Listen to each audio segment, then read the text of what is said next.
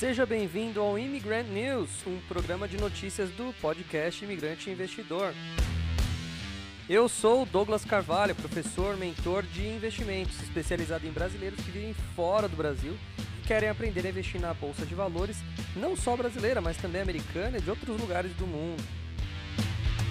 Nesse programa você vai ouvir notícias fresquinhas do mercado financeiro mundial, lidas ou traduzidas em tempo real por mim mesmo.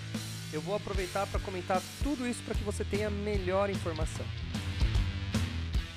Mas antes, não se esqueça de seguir o podcast e também me seguir nas outras redes sociais. No YouTube é youtube.com.br imigranteinvestidor, no Instagram é arroba investidorimigrante e no Facebook é facebook.com barra imigranteinvestidor.br. Agora bora relaxar e ouvir as notícias.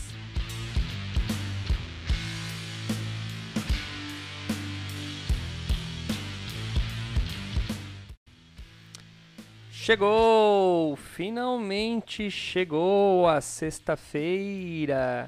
Seja muito bem-vindo, imigrante. Seja muito bem-vindo você de qualquer lugar desse mundão aí que a gente chama, né? Esse planeta redondo. Pelo menos é o que a maioria diz, né? Vamos lá, vamos falar hoje de bolsa de valores para variar um pouquinho só, só para não sair do assunto, né? Vamos falar sobre o que tem acontecido aí no mercado hoje. Eu estou gravando às 11h26, nesse exato momento aqui, horário de Brazoca, né? Uh, a bolsa opera em leve alta, mas tem algumas, algumas é, notícias muito interessantes. Leve não, porque olha, eu estou falando que eu tinha ali uma.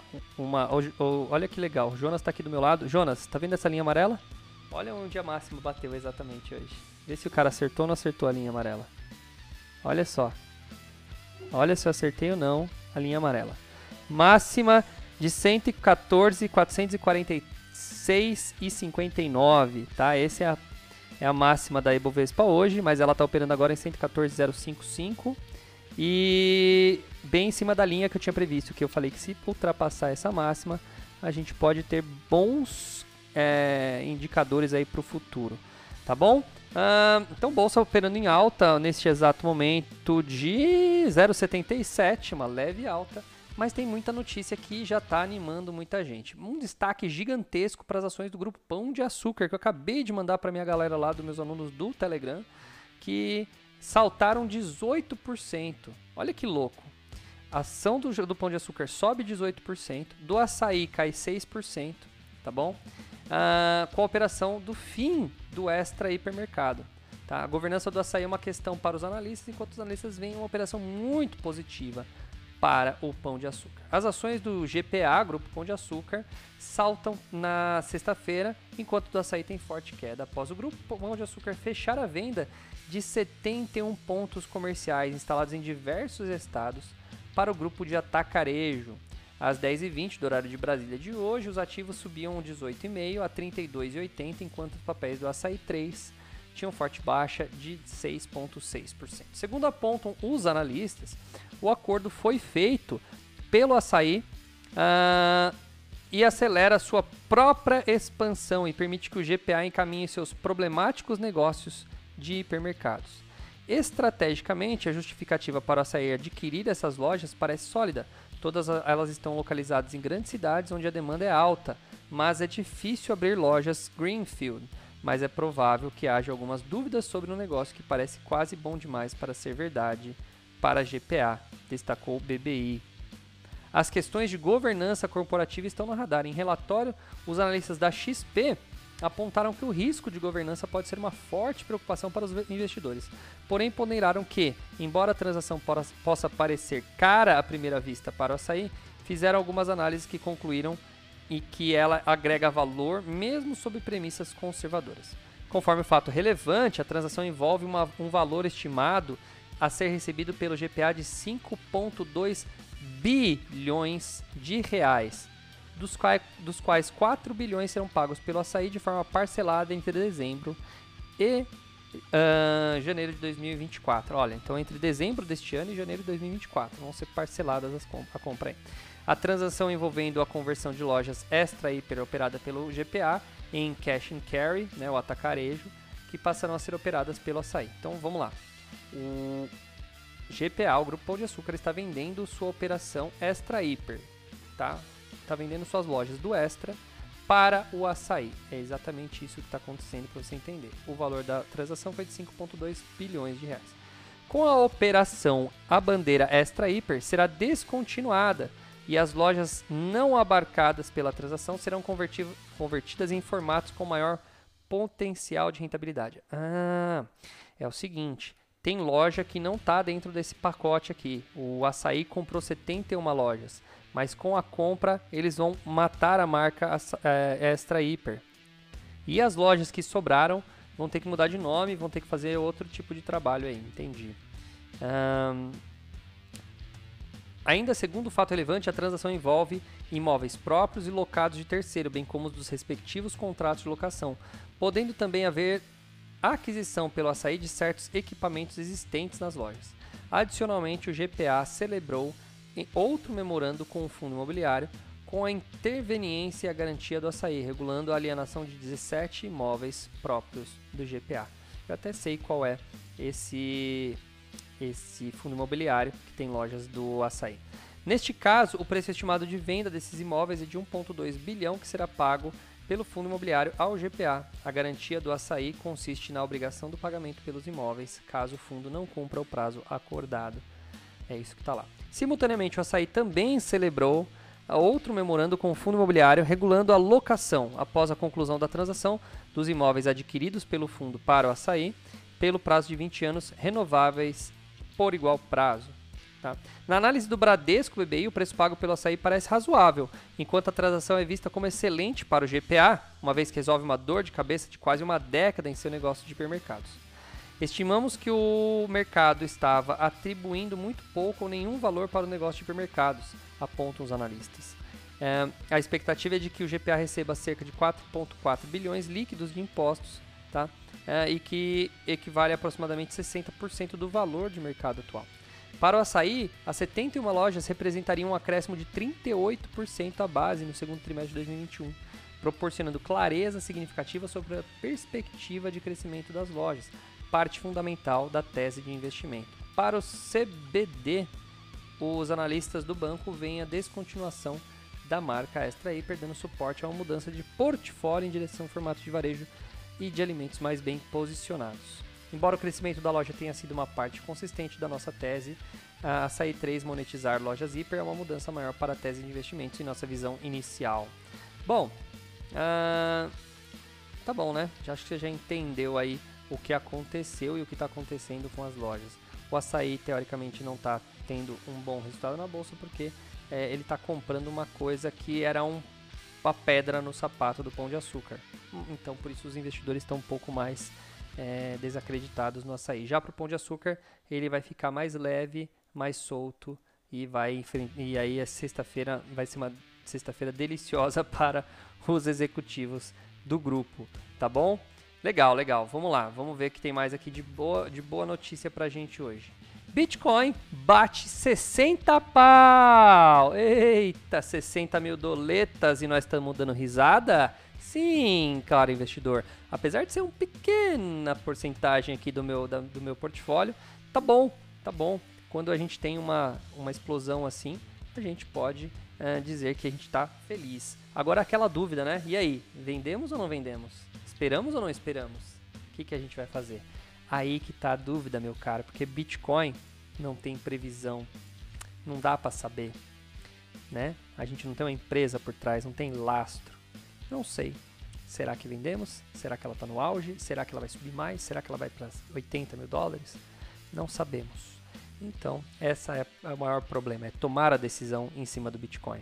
Mas ela bateu 60, é, 60 mil doletas e tem outros assuntos aqui. As, especula as especulações sobre possível aprovação do ETF de futuros de Bitcoin, BTC no ZEL, continua a ser o principal motor do mercado de criptomoedas nesta sexta-feira. A expectativa foi alimentada mais uma vez na noite de ontem após fontes consultadas pela Bloomberg afirmarem que a Comissão de Valores Imobiliários dos Estados Unidos, a famosa SEC, né, uh, está preparada para permitir que o primeiro ETF do tipo inicie negociações. O aval já vai acontecer na próxima semana. Como se quisesse participar da conversa antes da decisão final, o perfil oficial da SEC no Twitter chegou a republicar um artigo na tarde de ontem em que ressalta que os riscos de investimento em futuros Bitcoin. É, antes de investir em um fundo que detém contratos futuros de Bitcoin, certifique-se de pesar cuidadosamente os riscos e benefícios potenciais, afirmou a postagem na rede social. O rumor de aprovação iminente do ETF foi suficiente para alimentar mais uma vela de alta tá, expressiva no mercado da criptomoeda que atingiu brevemente a marca de 60 mil por volta das 2h20 de hoje. O otimismo pela aprovação do ETF, junto à perspectiva de efeito positivo do mercado pela abertura de mais uma porta para investidores, já faz o Bitcoin saltar 35%, ou cerca de 15 mil em apenas duas semanas. Às 7 e 3 a criptomoeda estava sendo contada a 59.484, uma alta de 3% só nas últimas 24 horas. É... Tá bom, tá perto da máxima, né? No entanto, a valorização do Bitcoin hoje é ínfima, perto do que aconteceu com o criptoativo, que é desconhecido. O token NuCypher, focado em privacidade, disparou nada menos que 714% nas últimas 24 horas no maior movimento de alta do mercado por larga margem neste final de semana. A explosão de preços vem após o projeto anunciar uma funcionalidade voltada para criadores de conteúdo, que permitiria o surgimento de uma versão cripto do OnlyFans, plataforma de venda de conteúdo conhecida pelo material adulto. A NuCypher também se prepara para realizar a primeira fusão de protocolos da rede Ethereum com o Keep Protocol, que é o Keep, né? Olha, eles vão fundir os dois, vão fazer um passar para o outro, interessante. Criptos de alta capitalização de mercado também avançam no dia, com destaque para o próprio Ethereum, que sobe 3,9% para 3.700 doletas. A Solana, né, que volta a ser negociada por 160 dólares, após ganho de 6,4%. Ah, na ponta negativa aparecem os protocolos de finanças descentralizadas, DeFi, né? Olympus, que recua 18%, e a Coin Shiba, que acumula perdas de quase 15% após um rally de, 14, de 400% em outubro. Olha lá, nossa Shiba desceu 15%. É, a galera tava super empolgada com a Shiba, é o que eu falo, né? É o que eu falo. E aí, vende ou não vende? Eu não vendi. Será que eu devo vender? Já caiu 15%? Muita gente está pensando assim. E aí? Se eu vender, eu estou sendo mais um vendendo e a moeda tende a cair mais um pouco? Ou se as pessoas não venderem, vai ter gente querendo comprar e a moeda sobe mais? Difícil, né? Você tem que pensar o que a maioria vai pensar, né? Então é isso que a gente tem que pensar aí na hora de comercializar Bitcoin. Eu acho que a bolsa de valores é uma, é uma coisa muito mais fácil. Você tem agora ali, que nem eu estava falando agora há pouco tempo atrás, do açaí e do pão de açúcar. É muito mais previsível o que vai acontecer com cada uma. Agora com Bitcoin ainda é muito imprevisível, na minha humilde e singela opinião. Mas continuando ainda no âmbito de criptomoedas, eu vou falar da Ambipar.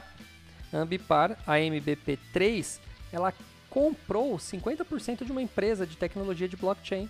A companhia compra agora é, a empresa com soluções de tokenização de ativos e gestão de carteiras digitais. O valor não foi revelado, mas vamos ver o que aconteceu. Uh, a Bleu Prove Soluções de Tokenização de Ativos, ou palavra difícil, gestão de carteiras digitais e desenvolvimento de smart contracts na tecnologia blockchain, consultoria e rastreabilidade de insumos em blockchain. Tá? Essa é o nome da empresa, Bleu Prove Soluções. Com essa aquisição, a empresa adquire expertise em soluções tecnológicas blockchain para rastrear toda a cadeia de resíduos, desde a geração, movimentação até valorização. A Bleu passa a se chamar Ambipar Bleu Technologies, uh, que agora conta com a gestão estratégica e estrutura do grupo Ambipar, para impulsionar o seu crescimento. Não se esqueça de outras aquisições da Ambipar. Na semana passada, a Ambipar anunciou a, aquisição por meio de sua controlada integral Environmental ESG do controle acionário do Brasil, coleta gerenciamento de resíduos, também com valor não informado. Conforme a Ambipar, a Brasil Coleta atua há mais de 24 anos no mercado de gerenciamento de resíduos, especializada na captação, valorização e comercialização de resíduos industriais, materiais recicláveis, incluindo a logística reversa. Segundo o comunicado, suas plantas industriais estão localizadas no estado de São Paulo e Amazonas, sendo projetadas para o processamento de grandes volumes e que possibilita a redução substancial de custos logísticos e operacionais. Por fim, a Ambipar destaca que segue seu plano estratégico de crescimento com investimentos em inovação de tecnologia de ponta. Olha, interessante, viu? É uma boa empresa para a gente poder ficar uh, de olho. A Ambipar é uma empresa já meio batida da bolsa, mas é muito legal. Vamos ver quanto está a Ambipar nesse exato momento. Vamos ver se teve alguma. Olha, a Ambipar está nesse momento sendo cotada a R$ 42,98, uma leve queda para o dia. Um, vou tentar descrever o gráfico aqui de uma maior maneira para você, ouvinte. Ela teve um pico ali de 69, quase, não chegou a 70 reais, a máxima dela foi 71, mais ou menos, tá?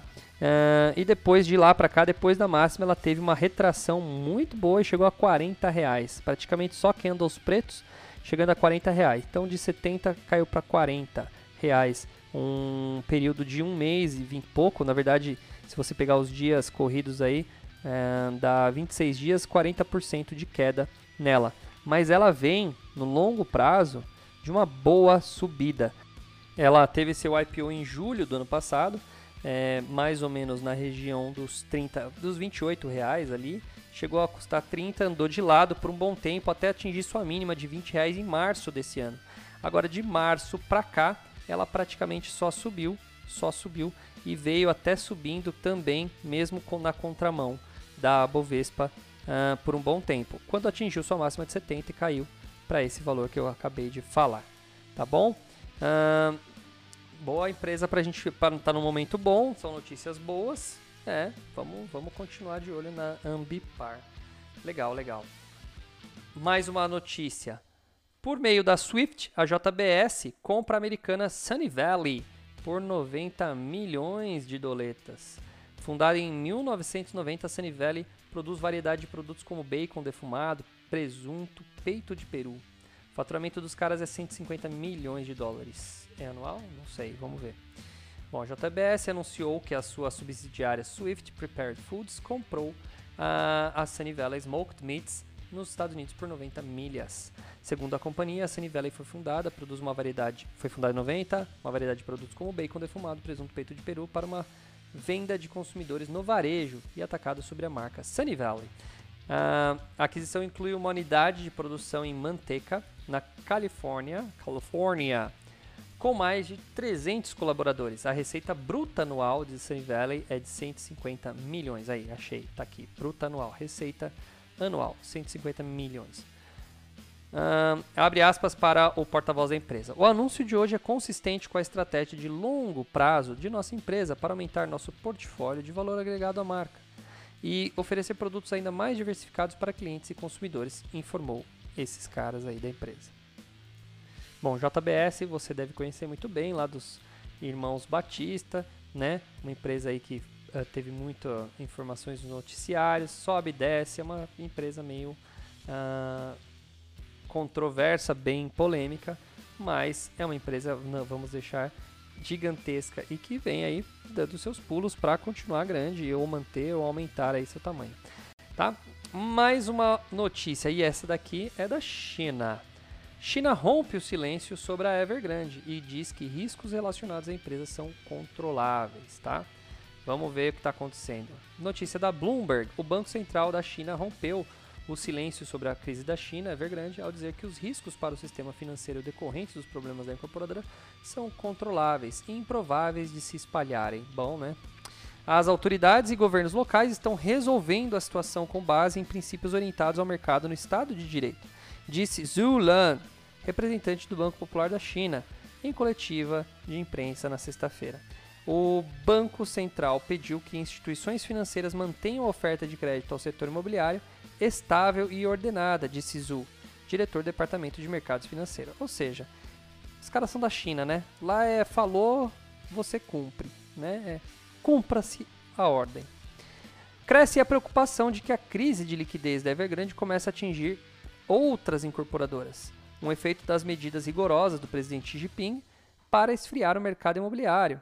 Temores sobre o risco de contágio aumentaram nas últimas duas semanas após um default surpresa da incorporadora Fantasia e um alerta da Cynic Holdings de que seu estado de inadimplência era iminente. Ou seja, tem outras construtoras aí já metendo calote. Nos últimos anos, a empresa falhou em administrar bem seus negócios e operar com prudência em meio a mudanças nas condições de mercado, disse Zou sobre a Evergrande, que tem mais de 300 bilhões de dólares em passivos. Em vez disso, se expandiu e se diversificou cegamente. O cara resumiu bem, né? Resumiu bem o que aconteceu, né? O Banco Central instou empresas mobiliárias e acionistas a cumprirem suas obrigações de dívida, disse Zou.